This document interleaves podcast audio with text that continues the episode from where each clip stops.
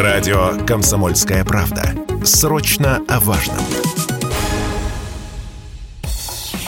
После начала СВО в Москве выросла популярность стрелковых клубов и курсов тактической медицины. Курсы выживания тоже в тренде. Мы отправились на один из таких, шестичасовой, за 5000 рублей в Подмосковье. В компании двух других студентов и инструктора, специалиста по выживанию, путешественника Михаила Ярина. В этом курсе речь идет лишь о борьбе за жизнь в первые несколько суток, объяснил нам Ярин. Если неподготовленный горожанин рванет в лес и заблудится.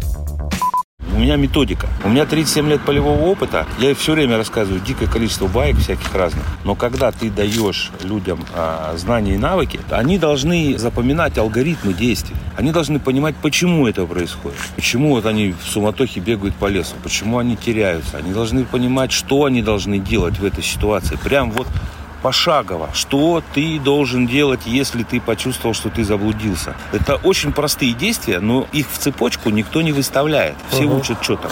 Костер без спичек, лягушку пожарил, там, выживание по спецназерски. У нас каждый суслик агроном. Объяснить просто человеку о том, что ты должен сделать первое, сесть. Второе, перевести дыхание. Никто не делает. Что с собой надо брать так, чтобы не таскать с собой рюкзак по, по 30 килограмм, но в то же время, чтобы что-то было у тебя хотя бы в карманах. Помимо спокойствия, выживающему хорошо бы иметь с собой базовый набор вещей, в том числе свисток и яркий жилет. Весят немного, место занимают минимум, но жизни спасают реально, объясняет участникам курса Михаил Ярин. У меня здесь есть свисток, Кричать не можешь, а хрип устал. Дыть, дуть-то ты можешь, а ты слышишь, как вот они, поисковые лисы идут и, и тебя кричат. Вася, Вася! Здесь есть жилет. Первое, что вы делаете, сразу жилет на себя. Почему? Потому что, если вы упали без сил, вот в такой вот форме, угу. вас найдет только собака, либо наступит на голову. А если ты в жилете, то тебя видно. Во-первых. Во-вторых, жилет можно использовать как фильтр грубой очистки воды, например. Угу. Набрали в луже воды, палки какие-то плавают, еще что-то. Так на котелок положили, пролили, палки выкинули, воду уже можно пить. В сегодняшнем курсе участвуют двое. Бородач Михаил, лет 30, и Олег, ему 47, инженер, отец пятерых детей. Работают в одной компании. Один из них начинающий охотник, и потому заинтересовался навыками выживания. Второй приехал за ценными знаниями ради детей, объяснил он комсомолке.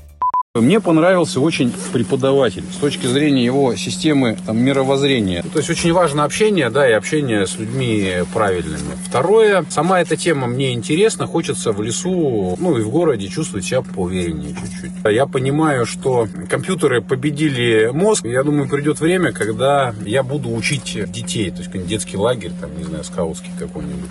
Вот, ну, плюс там все свои дети, да, и какие-то еще Примерно 70% от всех смертей лесных потеряшек – переохлаждение, рассказывает инструктор, даже летом. Поэтому в первую очередь необходимо уметь развести костер, в том числе без спичек, и возвести укрытие. Его можно сделать под упавшим деревом, постелив под себя лапник и из него же сделав крышу. Инструктор рекомендует брать в лес большие мусорные пакеты, они помогут обеспечить сухость. Добавлю, за минувшее лето, по данным Комитета лесного хозяйства Подмосковья, 176 человек самостоятельно не смогли выйти из лесов региона. Все они найдены. Василий Кондрашов, Радио КП.